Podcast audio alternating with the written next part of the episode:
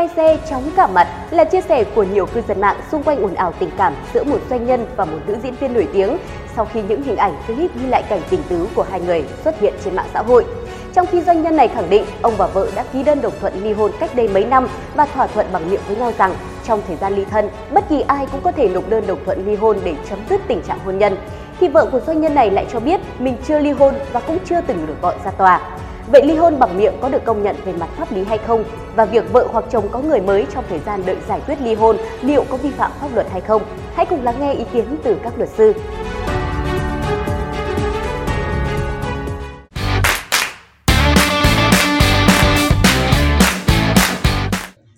Theo luật sư Diệp Năng Bình, trưởng văn phòng luật sư Tinh Thông Luật, tại khoản một điều hai trăm mười ba Bộ luật tố tụng dân sự năm hai nghìn không trăm mười lăm, quyết định công nhận sự thỏa thuận của các đương sự có hiệu lực pháp luật ngay sau khi được ban hành và không bị kháng cáo, kháng nghị theo thủ tục phúc thẩm.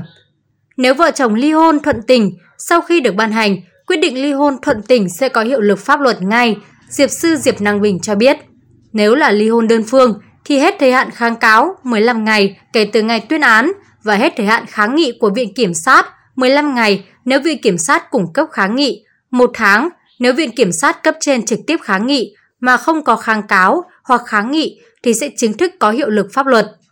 Luật sư Diệp Năng Bình nhấn mạnh, hiện chưa có quy định nào công nhận tính pháp lý của việc ly hôn miệng cũng như cho phép vợ hoặc chồng có người mới trong thời gian tòa án thụ lý và giải quyết việc vụ án ly hôn.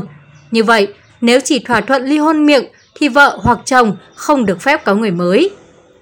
Trong khi đó, luật sư Đỗ Minh Hiển, đoàn luật sư thành phố Hà Nội cho biết, nếu vợ hoặc chồng chỉ thỏa thuận bằng miệng trong việc ly hôn, ly thân với nhau thì không có giá trị pháp lý. Khi chưa có quyết định ly hôn thuận tình và có hiệu lực pháp luật, chồng hoặc vợ mới không được có mối quan hệ mới. Nguyên tắc hôn nhân một vợ một chồng được khẳng định rất rõ ràng trong luật. Tại khoản hai, điều năm, Luật Hôn nhân và Gia đình năm hai nghìn không trăm mười bốn nghiêm cấm hành vi người đang có vợ, có chồng mà kết hôn hoặc chung sống như vợ chồng với người khác, hoặc chưa có vợ, chưa có chồng mà kết hôn hoặc chung sống như vợ chồng với người đang có chồng, có vợ. Đồng quan điểm, trả lời Vietnamnet, tiến sĩ, luật sư Đặng Văn Cường cho hay, theo quy định của Luật Hôn nhân và Gia đình, việc kết hôn và ly hôn phải được thực hiện theo trình tự, thủ tục luật định do cơ quan có thẩm quyền thực hiện. Trường hợp đã đăng ký kết hôn nhưng do mâu thuẫn mà sống ly thân, mỗi người một nơi, thì dù ly thân bao nhiêu năm cũng không được coi là đã ly hôn, quan hệ hôn nhân giữa họ vẫn tồn tại. Theo tiến sĩ Đặng Văn Cường, khi vợ chồng mâu thuẫn xung đột, có những lời nói trách móc, oán giận, nặng lời, gây tổn thương lẫn nhau là khó tránh khỏi. Khi đó, có thể xuất hiện lời đề nghị ly hôn đi và người kia vì bực tức mà cũng đồng ý ngay. Tình huống này có thể gọi là ly hôn bằng miệng, chứ chưa theo trình tự thủ tục pháp luật, chưa được pháp luật thừa nhận.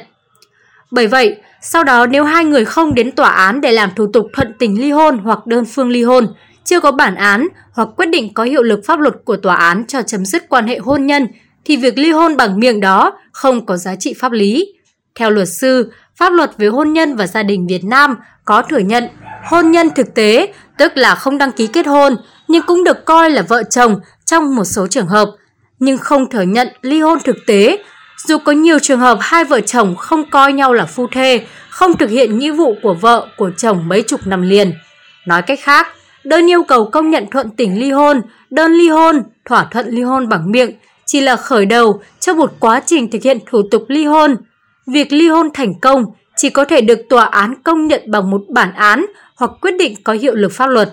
Trong trường hợp có bản án, quyết định do tòa án cấp sơ thẩm ban hành cho phép ly hôn, nhưng nếu quyết định bản án đó có kháng cáo, được xem xét lại theo thủ tục phúc thẩm thì cũng chưa được coi là có hiệu lực pháp luật, chưa được coi là đã ly hôn.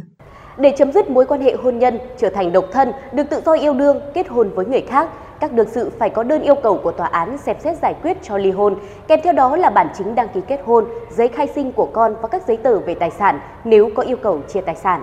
Sau khi nhận đơn, tòa án sẽ kiểm tra, xem xét và có thể thụ lý để giải quyết. Thủ tục giải quyết một vụ việc thuận tình ly hôn trong thời hạn hai tháng. Thủ tục giải quyết một vụ án ly hôn có tranh chấp về hôn nhân, về quyền nuôi con hoặc về tài sản là trong thời hạn khoảng bảy tháng. Nếu vụ việc tranh chấp về tài sản phức tạp, thời gian kéo dài có thể hàng năm cũng chưa xong.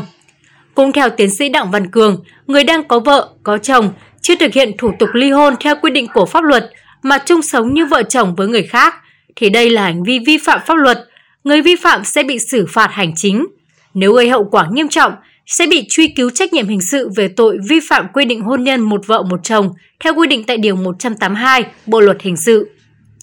Còn trường hợp quan hệ lén lút nhưng chưa được coi là chung sống như vợ chồng thì chỉ vi phạm đạo đức xã hội. Những vụ ly hôn của người nổi tiếng thường thu hút sự chú ý của dư luận. Tuy nhiên, một thực tế không thể phủ nhận rằng chỉ có người trong cuộc mới thấu hiểu được vấn đề của họ. Còn chúng ta, thay vì tốn quá nhiều thời gian cho drama của người khác, hãy dành thời gian cho công việc quan trọng hơn trong một tuần làm việc mới các bạn nhé. Còn bây giờ, bản tin của chúng tôi xin phép được khép lại tại đây. Cảm ơn quý vị và các bạn đã quan tâm theo dõi. Xin kính chào và hẹn gặp lại.